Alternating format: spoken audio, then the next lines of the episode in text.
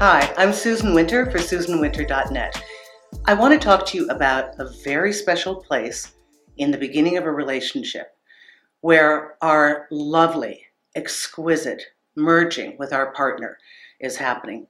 It is a beautiful but fragile place. I call it the bubble because it is this area where all of our hopes and dreams for our future are alive. We know we're really into them. We're probably falling in love with them. They're falling in love with us. You don't want to leave each other's company. Yes, you do the things you have to do, but if you had your preference, you would constantly be with them. There is the closeness, there's great romance. You don't even want to get out of the bed except to refuel, eat, and come back and be in each other's company. It is so exquisite. Some people call this the honeymoon period. I call it the bubble because it's fragile. You don't want anybody popping that bubble. And what normally happens, especially with us females, is that our well-meaning friends and family come around to give us their cautionary tales. Now, we've all done it to our friends, not knowing that we were harming them. But what happens if you're the one who's in the bubble? You know, the minute you see your girlfriends, you want to talk about him. Oh my gosh, he's so wonderful, and I, he's this and that.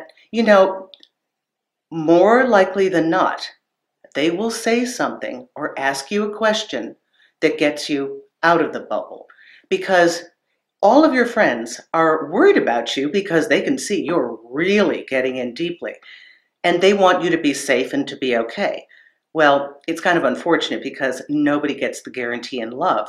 And the reason I'm thinking about this is I have a girlfriend right now who's in the bubble, and I am so thrilled for her. But without even knowing it, the slightest thing that I say can be my history that comes forward. You know, it reminds me of, um, so when I see somebody new, I, I get this image of my girlfriends being a flock of birds, like whoosh, whoosh, be careful, don't get hurt. You know, I mean, they just, they're, they're circling me, and I know they're trying to protect me, but you don't want to have second thoughts in this phase. It's temporary, and it will serve as the foundation that keeps you grounded in remembering how sweet it was when you go through some challenges that come month two, three, and four. So to the best of your ability, I'm going to ask you to try to keep this private, say as little as possible, not because I know you, you're bursting to tell your friends, but the likelihood is greater that they will say something completely unrelated to your specific situation that's going to be their stuff, their issues. Something will spark you, because remember, they're being cautious. They will grab onto something that is said, and their issues will come in and taint this beautiful, beautiful, precious place that you have. So allow yourself to be in the bubble. Keep your own counsel. I have an article attached to this video that you can read further about this. And just know that this place is for you and your mate to bond. You're establishing your hopes and dreams for the future. It's a beautiful rite of passage, and I want you to enjoy it to its fullest. So be very careful of other people's interpretations of your very unique situation that is yours. It's not theirs. It's not their life. It's not their man, and it's not their experience.